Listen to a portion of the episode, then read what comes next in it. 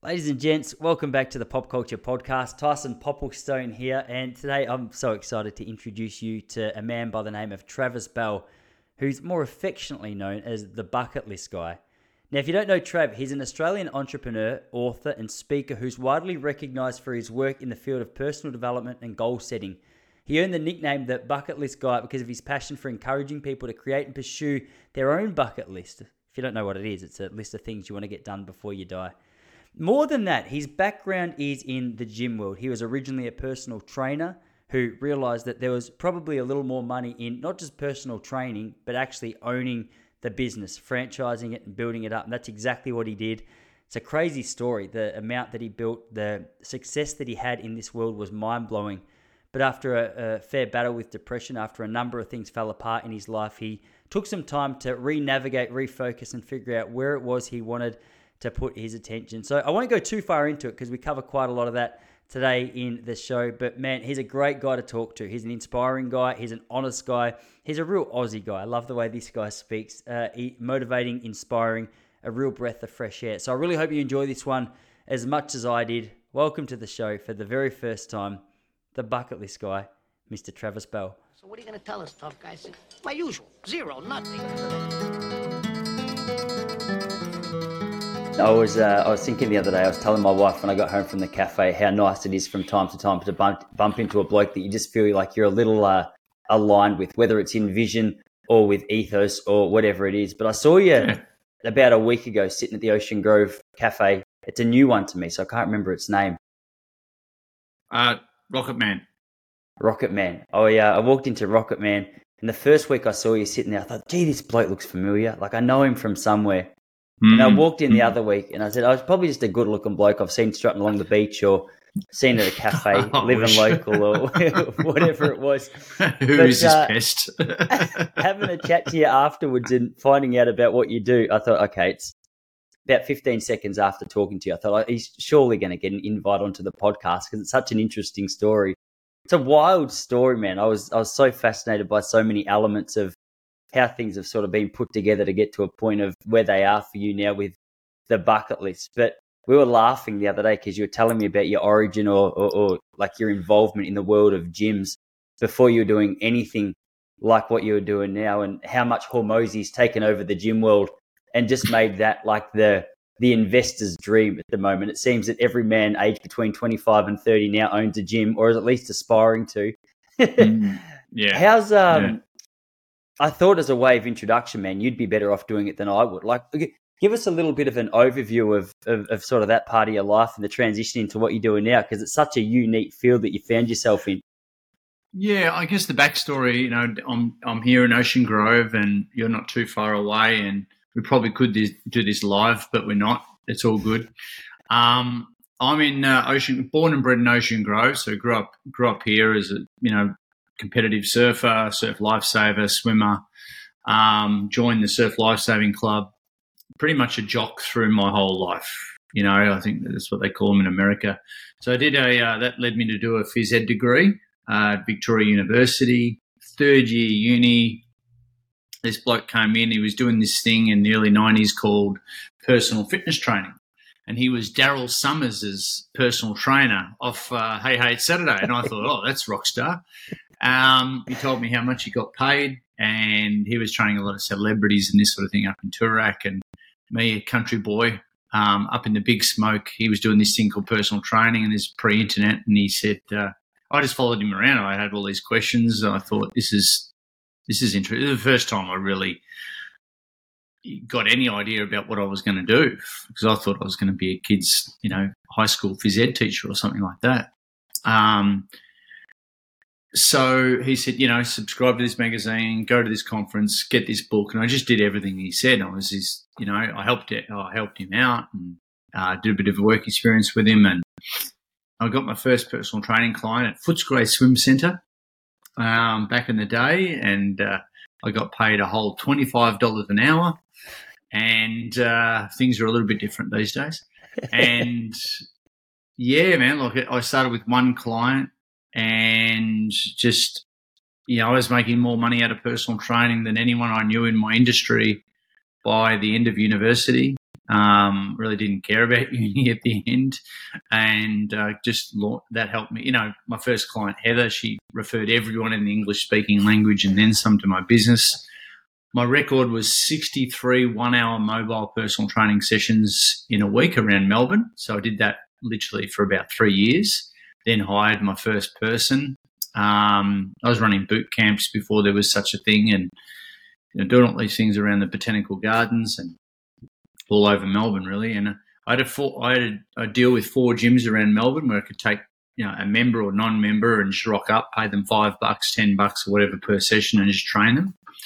Um, even before fitness first came on the scene, and I uh, yeah, but I was flat out. I was doing everything with him. I was running up and down the stairs. I was doing the boxing. I was doing the laps of the tan. You know, the the whole bit with him, and I was fit as. But and I was getting paid a lot of cash too. And I say to my younger personal training mentor, you know, mentees, uh, don't do what I did. Put it into property, which I should have. But no, I it's this thing called Melbourne nightlife that kind of took over. I invested a lot of money into that, and um, so uh, that didn't last too long. But um, the no, I, I, started with Heather. She, you know, I, I, grew, formed the first one of the first personal training studios there in Richmond, just down near where Channel Nine used to be on Swan Street in Richmond. Had 13 personal trainers working for me there, um, and we were running all sorts of corporate programs and triathlon club and boot camps and all the, even TAC rehab stuff. Um, and yeah, uh, one of my employees said, "Oh, Trevor, you know, I want to, I want to build a studio as well." And I said, "All right, cool." And someone around that time said, "Oh, you can't," because I read one of my first books that I ever read was uh, called The E Myth by Michael Gerber. It was all about systemization, systemization, McDonald's, McDonald's. Uh, McDonaldization, if you can call it that, of business. You know, setting up systems that survive with that, that survive without you, and uh, it ruined me for life. And you know, I thought about franchising personal training, and I mentioned it to a mate, and he said, "Oh, you can't franchise personal training because it's personal." And uh, that was all I needed. so about a year later, I franchised personal training studios, and we uh, built a chain of personal training studios around Australia, and well, in three states anyway. And uh, over 300 personal trainers, and 2 million personal training appointments. Tens of thousands of clients were positively affected. Um, and yeah, that was my first business. So uh, I had three company owned studios, which and the model was about a 200 square meter studio so I own one in Albert Park, Elwood, and also Yarraville. And uh, yeah, about six to eight trainers uh, within each one. So I had three, and the rest were franchised. And so yeah, man, like that was my whole. When uh, Australian Institute of Fitness started in Victoria, I was their senior presenter um, in per, in the personal training courses. I was on, on the board of uh, Fitness Australia, wrote, helped write the code of ethics for personal trainers in uh, in Australia and and in particular Victoria. So that was sort of early pioneering days, you know, pre-internet, uh, pre-Facebook and Insta Instagram and all the rest of it.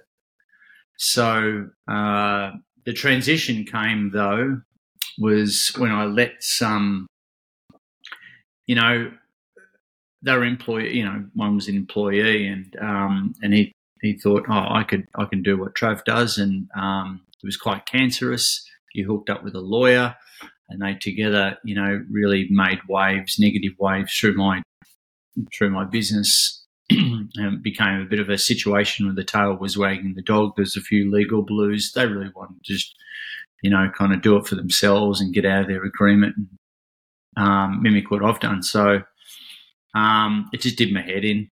I uh, a few other things, probably the partying didn't help either. I slipped into a, a, a bout of depression. I love personal training. I love helping people, and but the business model just wasn't for me anymore. And um, yeah, but instead of going on heavy antidepressants, man, I um, which is what the doctor prescribed me. I went, no, I don't want to sleepwalk through my life. I want to deal with what I'm dealing with. So I went to every course that you could you know, but I had to force myself out of my, you know, get to the stage where you don't want to pick up the phone or don't want to answer an email and, you know, you're behind on, you know, money's tight and relationships are strained. And I was married as well. So there was all kinds of strains and bits and pieces going on. And yeah, man, I went to these seminars. I walked on fire with Big Tony Robbins, did ayahuasca, went to Burning Man, the whole bit. And, trying to find myself. Some would argue still haven't found yourself, but um, so but I did work out. I got to the cause rather than dealt with the effects, and um, was in this in one of these seminars. You know, about two years later, and a friend of mine said, "Trav, why don't you're in these seminars all the time? Every weekend you're in something new. Why don't you teach this stuff?" And it was a real light bulb moment. I went, huh, and it helped me compartmentalize what I was going through. I'm here to teach this stuff, to pay this stuff forward, to add my own flavor. So about a month later, I put on a talk. I was so scared. And I packaged in all, because I've never had a job. You know, I, I had a beach lifeguarding job. I work, you know, that was about it. And kids swimming teaching a little bit during during uni for basically beer money. and uh, so I've always been an entrepreneur um, learned all this psychology stuff, and I put on a talk. Nearly at the, it was at the Western Bulldogs rooms over there in uh, Footscray, where I lived in Seddon, and um, yeah, I, I started sharing all my stuff. I had 40 people in the room and started sharing the fact that I had a list to do before you die, actually written down since I was 18. Not, no one knew this about me. I said, who else has got one of these lists to do before you die? Um, and it was donuts, no one. And it just bewildered because I'd had one of these lists and it had always been my North Star, my compass, my reason for getting out of bed in the morning, you know, especially during tough times. I thought everyone had one of these kind of lists actually written down. I said to the group, you know, why do you get out of bed in the morning? And most of the people, you know, why do you want to earn more money? Why do you want to earn more time? And the common response that I still get today is pay off the house, put the kids through school, do a bit of travel when I'm older. Yeah, and possibly sicker. Look, is that it? So I inspired the group, told them some stories, and Joe, one of the participants, said, How's all this list to do before you die stuff? It's like a bucket list. This is about 13 years ago. You're, you're like the bucket list guy. I went, ping, another light bulb moment.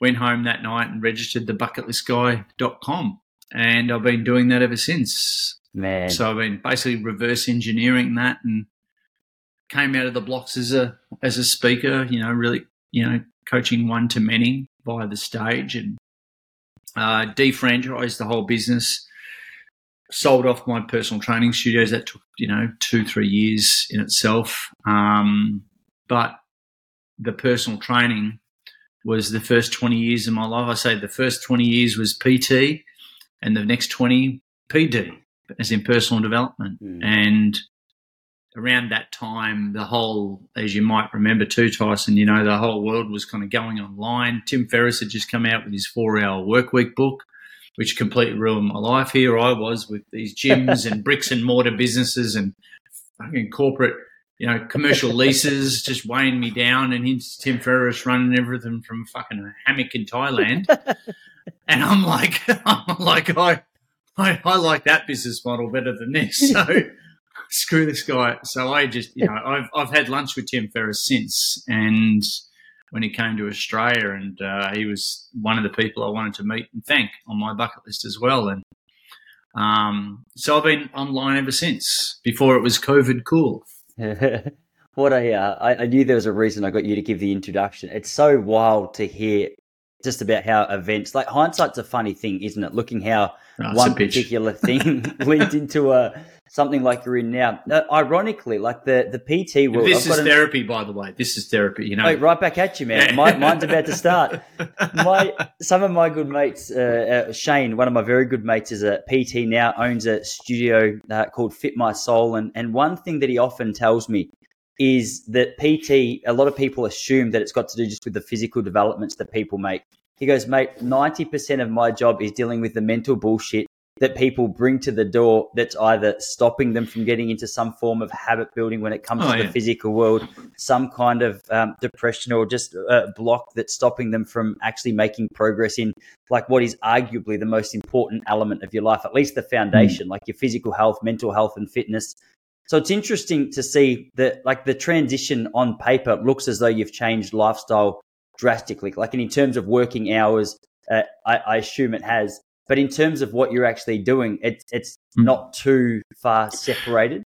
No, I was always in personal training too. I was always fascinated with psychology, you know, like and motivation. And growing up as a competitive swimmer and um, surf lifesaver, uh, always fascinated with psychology. I had some great coaches and went to national level on on different things. And um, yeah, I was always fascinated with the psychology side of things. And um, and you know, I, I had many a personal training session where I'd lay out, you know, for instance, my first client, Heather, for instance, literally when I was 21, 2021, um, she was a 50 year old lady, fit off above 50 year old lady. She had a neck injury, a back injury, knees uh, had arthritis in them to the point where they were getting drained every every every quarter. They're really bad. And I'd just done rehab at uni, so I thought, all right, guinea pig, here we go. I'm, I'm... so she trained with me three times a week at 25 bucks an hour. And um, uh, some days, mate, some days her self esteem was absolutely in the toilet, you know, when we first started. Some days she'd come in um, with bruises on her and I'm 21. Didn't grow up in any kind of abusive household or anything like that. I'm adopted, but my parents were great. Um, I could see she'd had a rough night. I'd have this whole CrossFit circuit kind of all laid out, and I've been, well, Heather, today, what we're going to do, we're going to have a coffee. We're going to have a chat. That's, and they were the best personal training sessions that she's ever paid for. So right then I knew that this is not about the physical, it's about the psychological and that I love life coaching.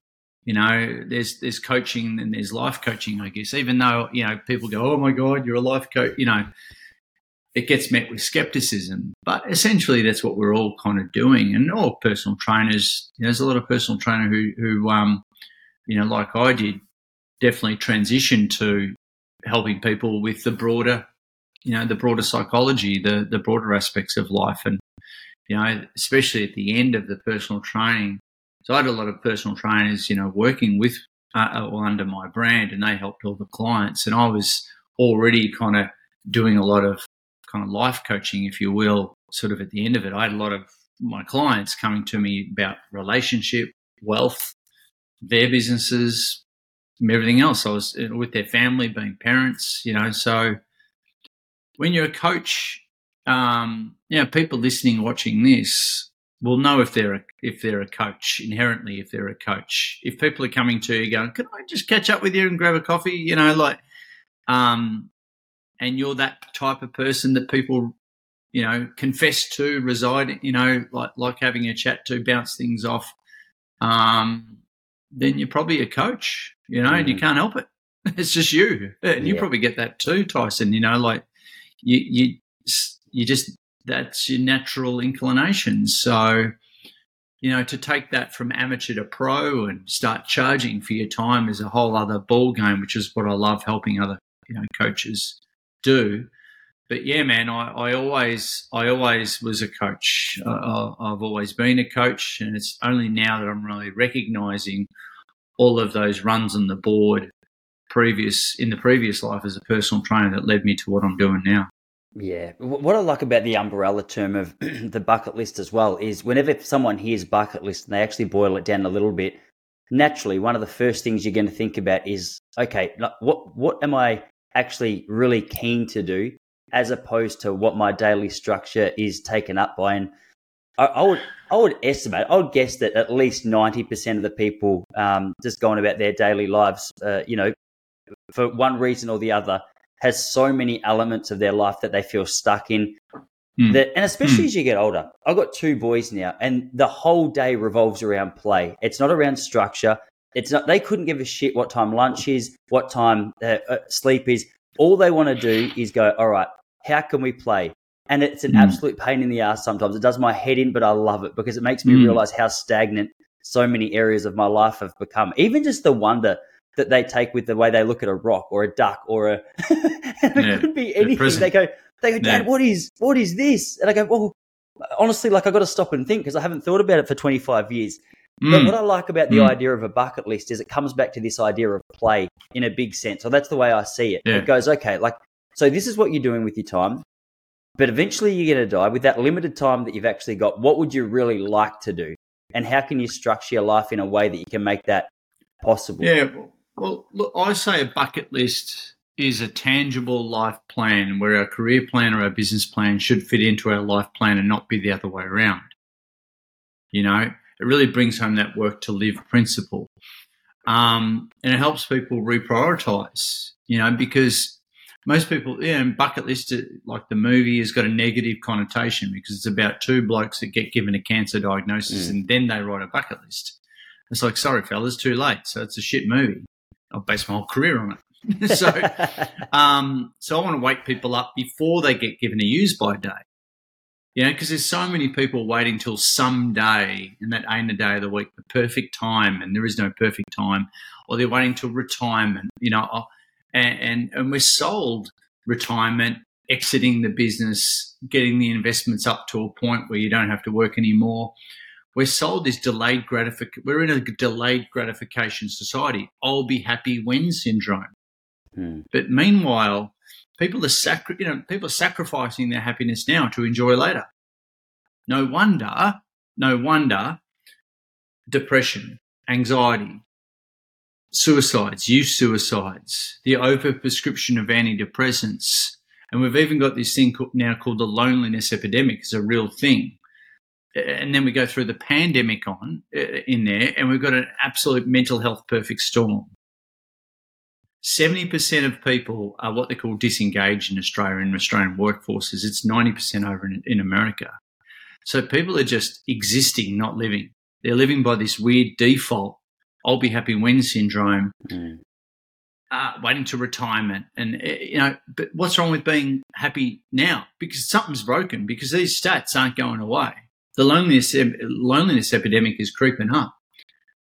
You know, depression is on the rise there's more and more suicides happening. It's like something's broken. So I'm doing my best with the, my bucket list narrative and I guess this filter and the tools and stuff like that as much as I possibly can, get this message out as much, as much as I possibly can, because everything I talk about is what they call positive psychology, which is really what helped me is the psychology of happiness, right? And, you know, and versus regressive psychology or normal psychology where a psychologist you go to you, you go and have therapy or get drugs to be normal again. But you know tyson in your community who the fuck wants to be normal right? No one wants to be normal. We want to perform. Hmm. so what positive psych is all about is helping people identify what brings them meaning purpose fulfillment more gratitude and basically bleeding more of that into their life and into their into their businesses or into their careers. So they'll be happier. Simple right um, we don't have to sacrifice our happiness to enjoy later. I'm into in- delayed gratification, don't get me wrong. But I'm also into instant gratification, not in a hedonistic kind of way, but into help helping people be happier now because people largely aren't happier, aren't happy now. So this bucket list, all I've done is taking these positive psychology principles, you know, helping people find more meaning, purpose, fulfillment, and more gratitude in their life, put this brand of bucket list over the top of it to make it more palatable, more user friendly, more fun. And uh, it seems to have resonated. You know, I'm in the, I'm still, I'm a serial entrepreneur and still doing the same thing after 12 years is a fucking miracle in itself. you know, because I've got the squirrel, you know, squirrel syndrome going on. For sure. You need my wife to pop over once a day and just go, mate, keep your focus. Keep your focus. That's what I that's Mm. what I use it for. I reckon that's the most common part of advice in our house because I think we share that same spirit of, hey, what's the next idea? Mate, one thing I'm interested to pick your brain about um, uh, that you mentioned a couple of times now is when you were going through your phase of depression or your phase of feeling really low and you were recommended antidepressants. A lot of the time, this is one thing that frustrates me a lot about so many GPs, so many psychologists. I've had the same experience a number of times in my life where, for whatever reason, I've been in a flat patch, call it depression, um, that's lasted uh, longer than I would have liked it to. And, and just to go get a little bit of extra assistance or have someone outside of the family that I could talk to and get some strategies, I would go and do it. So I spoke to a guy 15 years ago, um, uh, unbelievable, taught me about cognitive behavior therapy. And for me, it was an immediate change. And then for whatever reason, uh, about four or five years ago, I, I, went through another phase. Well, I can tell you the reason. I lost a couple of close friends. And at the time, I think I was underestimating the, the impact that it had had on like my emotional health. And so I went through a phase of grief or depression or maybe a combination of the two that seemed Yeah. to feed on each other. And I knew at the time that uh, what I was looking for was I, I didn't need antidepressants. It wasn't it wasn't anything too out of whack. It was a phase that I had to navigate, and it was uncomfortable. But I just wanted some support and guidance through it. Yeah. And I went back and saw this guy, and he goes, "Well, mate, look, based on the fact that 15 years ago you, you had some issues at well as well, it looks as though it could just be like a bit of a genetic thing. We need to get you on some antidepressants."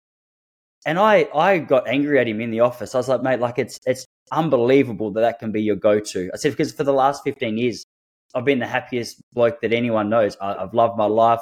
There's been no that no uh, you know huge stress emotionally. It seems Yeah. to be a phase, and I had that same recognition probably because I'd I'd sort of taken that route a couple of times and had been that zombie in the past um, by Yeah. taking like a, I think it was an SSRI when I was about 18 or 17.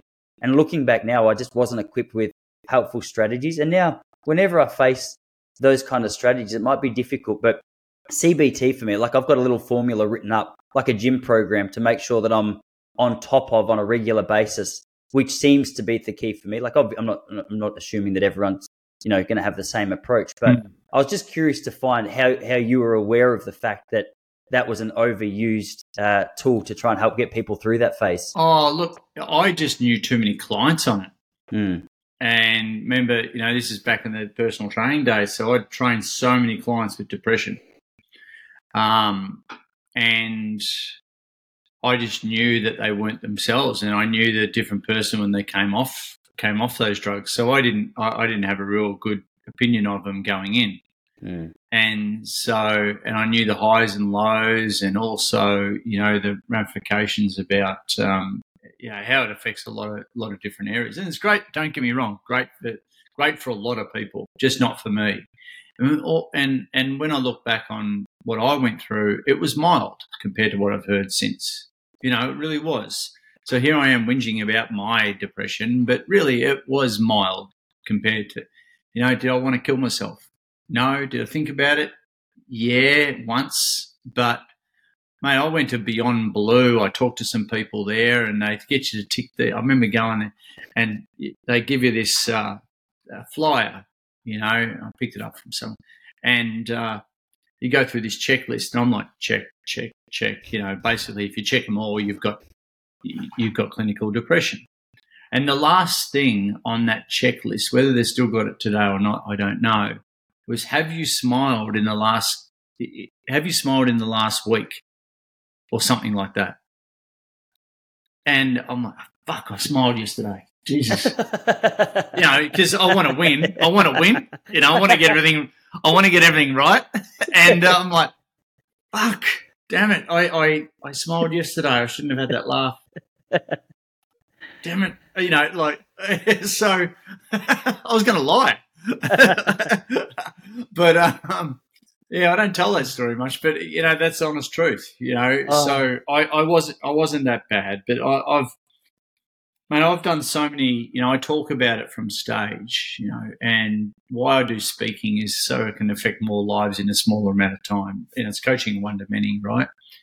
And so I talk about depression very, very openly, and I know that I know it can trigger. Uh, I know it can bring to light some of the stuff that people are going through, and I talk about cancer as well. So it, it, it can ruffle some feathers. Um, but I've had some full on situations with some alpha males in the room. And I, have dealt, I, I, deal regularly with vets who have come back. You know, over in America, I, I I'm part of the uh, Heal the Heroes program, so we're dealing with serious PTSD. So, and and my stuff has helped them. I'm like, I didn't know it could, but it, it is. So I help the Heal the Heroes program over in the States. So, you know, got there's got there's guys, you know, when I'm doing those presentations, there's guys with one arms and one legs and you know, the whole bit. And it resonates. So I'm I'm it's found its audience. So yeah, it it um it's definitely a tool that's helped me. It's helped other people. I've had some alpha males just come up to me right at the end, and you know, have gone, there's one one instance there when uh, the head of uh, yeah the head of this big organisation he was um, the boss that basically got you know got me in and at the end of it you know I can see from you know I can see where it's where it's you know sinking in. He cornered me at the end of it and, and just had you know had one of my books in his hand and and he's going, "Oh, look, Trev, can you can you sign this, but also pretend to sign it for a lot longer?" Because uh, and he cornered me in the room, so I was facing the room, and he just broke down in tears. He goes, I, I just I can't cry in front of them. All right, I just just stay here for a minute, just let pretend we are talking, and and just tell me if anyone's coming up behind me because you know I, I just he couldn't he couldn't hold it in. I said, "I got you, bro. No worries. Just just oh yeah yeah." Just started talking he wiped away his tears and uh, said, "Thanks, man." We hugged it out. And, you know, I'd like to say that that's the the the only instance of that I've had, but I've had many. I've had people on suicide watch. Um, I've had you know all sorts of people. You know, people. I I had a guy um, at a business breakfast for CFOs at the uh, at Park Hyatt in Melbourne, and a guy halfway through, he literally grabbed the microphone, They had a roving microphone, and he just stood up. Everyone was in suits except for me. There's 250 people in the room. He said, um, This is shit, and you are full of shit. Oh, thank you, sir, in front of everyone. I'm like, Oh, we've got a heckler. Um, so, yeah, you, you develop a thick skin when you're a speaker. And I've gone over to him. I remember a teacher tell you know telling me one: if you get a heckler, if you get someone that's disruptive, you know, go, don't go face to face with them. You know, go side by side. I could see the little you know tear in his eye, you know, little wet eye, and uh, I put one hand on his shoulder and I said, you know what, I think you're right. No, I just, I, you know, who would agree? Yeah, yeah, yeah. oh yeah, easy. Um, and I said, obviously, I've said something today that, that uh, has caused you to say that. Um, if it's okay with you, can I play on, you know, for the rest of the room and can we have a chat afterwards? And yeah, I, I had a chat with him afterwards and his wife was going through chemo. Um, he'd had no sleep the night before and we hugged it out and he said sorry the whole bit and he told a bunch of other people it was all cool. But yeah, man, look, it's, um, it, the reason I I'm still you know on this topic driving driving this car down this lane is because it resonates with a lot of people and uh, like it did for me in the early days. Yeah, man, that's so what that's heckling at a at a new level as well. There's no, it's such a skill, isn't it? Like I've had a lot of hecklers. Of, oh, I've had a few hecklers. Yeah. Is I've that, had a few hecklers over the time. It's, well, it's I take funny. back what I said then because I was laughing with you the other day because you said that you you did stand up comedy. I don't know if it was earlier oh, this year, last year. That was and last was, year.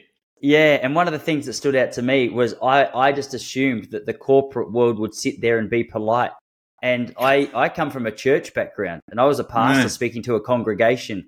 And mate, if there's one place you're not supposed to heckle, it's at church.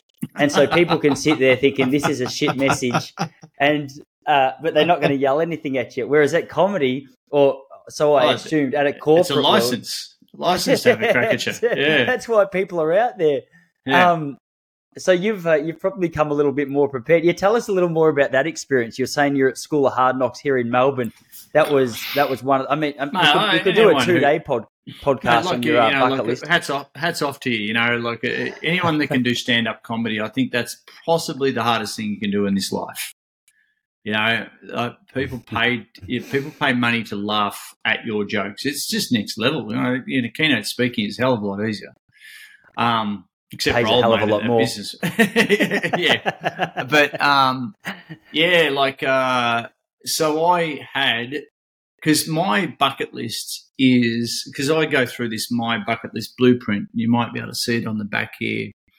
Um, so I did a TED talk. I did a TED talk. Um, so yeah, in there it's an acronym, my bucket list, and it's an acronym for help to help people go north, south, east, west in their own head and help them extract and articulate a personally meaningful and holistic bucket list. So C on that acronym is conquer a fear. So one of the things that I had on my bucket list uh, was do a stand-up comedy gig. I put it off. I put it. I had it on there for eight years before I on my official bucket list uh, before I did anything about it.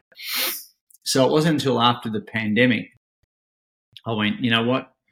I've got to get out of this funk. I've got to. I'm going to blow the doors off. And uh, so my mate, um, you know, who we both know, Maury, he, he runs the School of Hard Knock Knocks um, here in Melbourne, and a, and a fellow speaker had just done his course, and he's like, "Oh, why aren't you doing it, Mister Bucket List guy?" I'm like, eh, "No, I'm getting around to it. I'm getting around to it, mate. You know, take it easy." And so, you know, I had nowhere to hide, and and uh, and I uh, I just committed, and uh, Maury Maury. Um, I had Maury on my podcast, and uh, I was talking about it, why people do it, because you know, so it's a lot of you know a lot of bucket list items for a lot of people. It's overcoming fear, and so I um, signed up. And School of Hard Knock Knocks works like this: you and maybe we have eleven other students, uh, instructed by a, a stand-up comedian, professional stand-up comedian or two. Sunday, Monday, Tuesday, Wednesday night, you meet for three hours. You're writing jokes. You're performing the jokes in front of each other, not getting any laughs. So I, I, had all these jokes prepared over all these years, and I got up on night one going, crush this, and plus I'm a speaker. and uh, I get up and uh, tell my jokes. No one fucking laughed. and uh, I just realised that I'm just a sick fuck. And and I don't know if I can swear on this, but I have. Um, the uh, and I went, oh my god, I'm I'm screwed. And so I started telling some like it is running on the spot, and you know, like I started telling some stories from Perth, and uh, and our coach there was just like, mate, finish the stories, you know, like get to the funny. I'm like, this is all I got, and then I just I'm screwed. So, you know, apparently we learned all the different comedians and different styles and, you know, all the, uh, you know, and, and the fact that you've, you know, stand up comedy, you've got to make someone laugh every 15 seconds. So four times a minute. Holy shit. You've got to keep people engaged big time. So we uh, had to prepare a five minute spot during this, you know, the, the comedy school there because on the Thursday night we all flogged tickets to our family, friends, and all 12 of us had to fill the room. So we had 120, 120 people at the Rubber Chicken down there in South Melbourne. It was a full house, and we all did our five minute bit, and then the headliners did their bit at the end, and that's all been recorded. It's on my YouTube channel. I was fucking shitting myself, shitting myself. I'm so glad. I, my my family came along. Half of the jokes were about them, um, and um, yeah, I did it. What a And- wild! but it was really good. Like it, it- it's it's changed my storytelling. It's changed my getting to the point. Um, I use some of it in my keynotes now. Um, so it's all you know, a really good experience. Um, and the running joke is, you know, Netflix still hasn't called Tyson, so I don't know. They must have lost my number or something like that. Where's my four part? Where's my four part series? I, I don't. Why haven't they? yeah, it's a wild experience. My uh, my entry into the field of stand up comedy about five years ago was the same. Like I had always thought it was just something I would never do, and then based Yeah. on the fact Why'd that you do terrified, it? Why'd you do it? I listened to Joe Rogan speak a lot. Yeah, I listened to Rogan's podcast a lot. And he used to speak a lot about his background in martial arts. And so I was terrified of the idea of getting up there and just not being as funny as I thought I was. I'd never thought about it like a skill that you can actually develop. I just thought you Oh, had it or you. And so I would hear about him speak on his background in martial arts and his discipline and his approach and his consistency. And I thought, oh, it sounds a lot like distance running. Like Mm. I've got I've got these factors that you're speaking about in martial arts for my running, but I've never really considered about applying any of this to any other field, really, like with the exception of a few, especially stand up comedy. And so I just started writing down a couple of things that I thought were funny, and I thought, you know what, I'm just going to do it. And I just rocked up in an open mic comedy room one night, and it's Oh. it's so true, man. Like one of the one of the weirdest things about it, I don't know how how this is in the corporate scene, but one of the weirdest things is you can tell the same joke to two different crowds, and one of them pisses themselves laughing, and the other one gives you like you bomb. And so Oh. it's a constantly moving target of what's funny. And there's so many factors come into it, like your energy, Yeah. your presentation, your confidence, the vibe you're giving up, the vibe of the room, um, obviously the quality of the joke. There's just so many Yeah. things. So when you come home and you try and analyze, okay, hey, how did I go? It's a really difficult thing because you're trying to analyze 25 different things. Yeah, I, I've got a great story around that. And um, I uh, like I've said, you know, I've given talks all around the world, keynotes all around the world, some you know, big and small groups. Um, and I was invited to speak down in Mexico, and there was again 350, 350 400 people in the room, um, and we and it was being interpreted. You know, it was like I had interpreters at the back. Everyone had a, a headset on.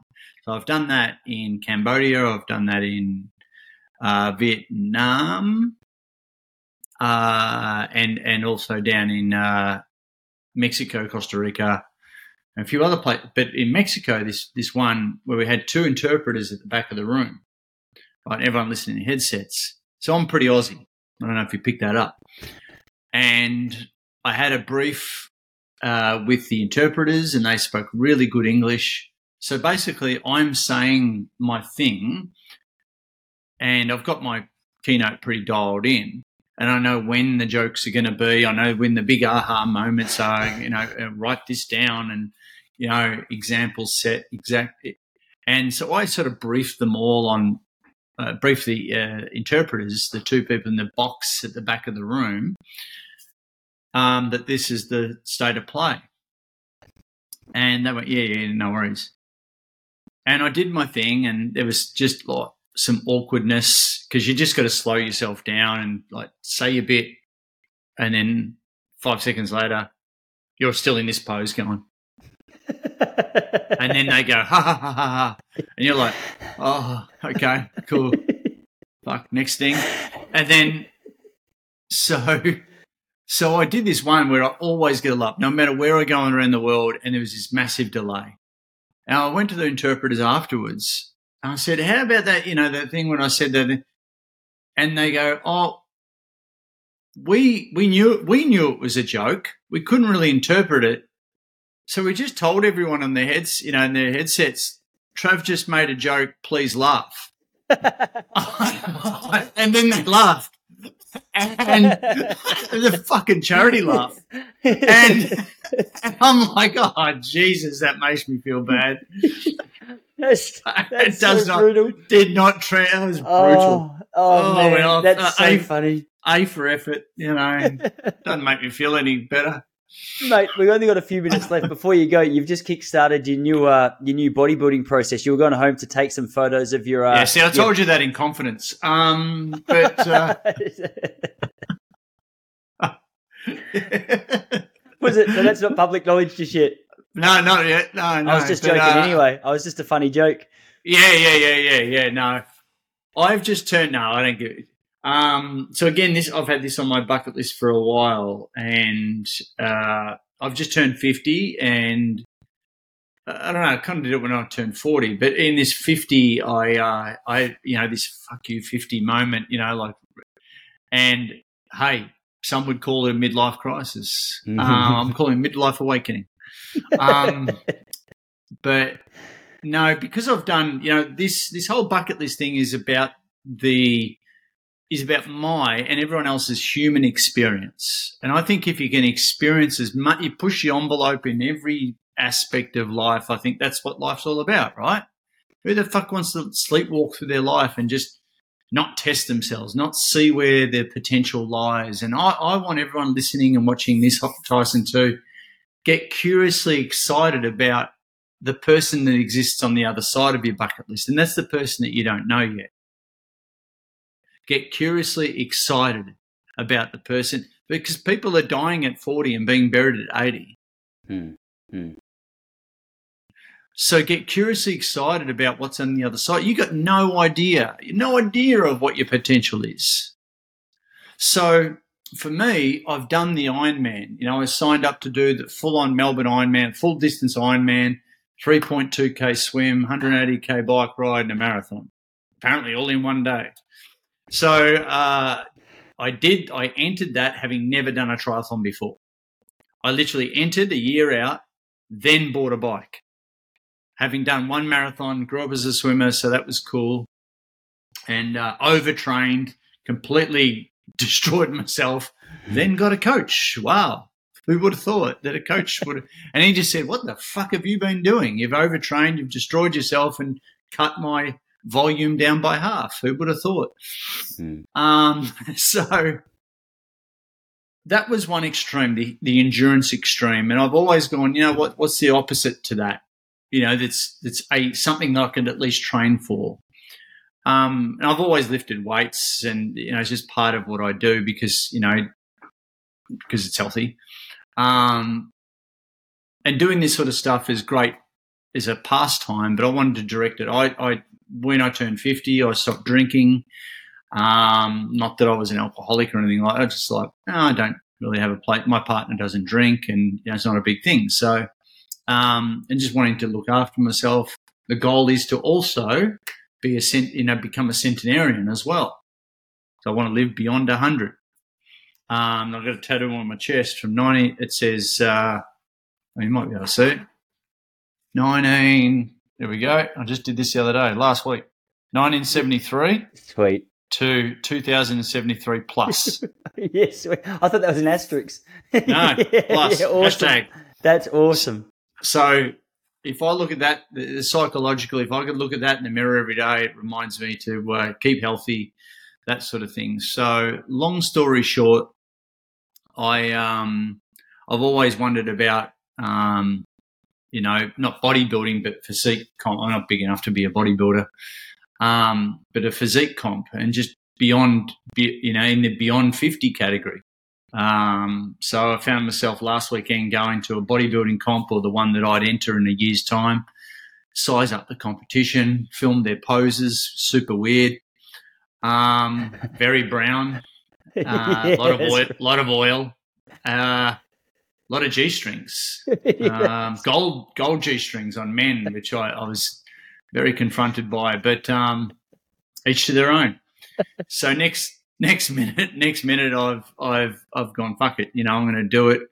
Um, give it a crack. Give me something to train for. Direct all this healthiness and one year thing too, and off we go. So uh, I've got a I've got a, a, prep coach and a posing coach now. Um, so That's yeah, awesome. I'm going to put Watch on the YouTube channel man. and cross it off my bucket list. Hopefully in a oh, year's time. I'll make sure I uh, I'll link that in your book and um, all your socials and stuff in the uh, in the description to this episode. So anyone interested, make sure you, you, check it uh, out. You want like the pictures of me in the in the leopard G. hundred percent, honestly, and a before and after would be fantastic if you don't no, mind. We don't, we don't need this. I did my, I sent my befores, which is like me now, to this coach, and I grew up in speedos, you know, and I looked a million bucks back back in the day. I, I look like I've eaten three of me right now. I've eaten a fucking sheep. Um, so I, yeah, it's it's not pretty. Watch this space, man. Twelve months time, I bet it is. But bro, mate, thanks so much for making the time. I appreciate catching up with you on here, and uh, yeah, I'll see you at Rocket Man the next few days. Yeah, I'm going there. I'm going to talk to my podcast guy, and I'll probably be there very, very soon. All, All right, good, brother. Take care, man. We'll see you later.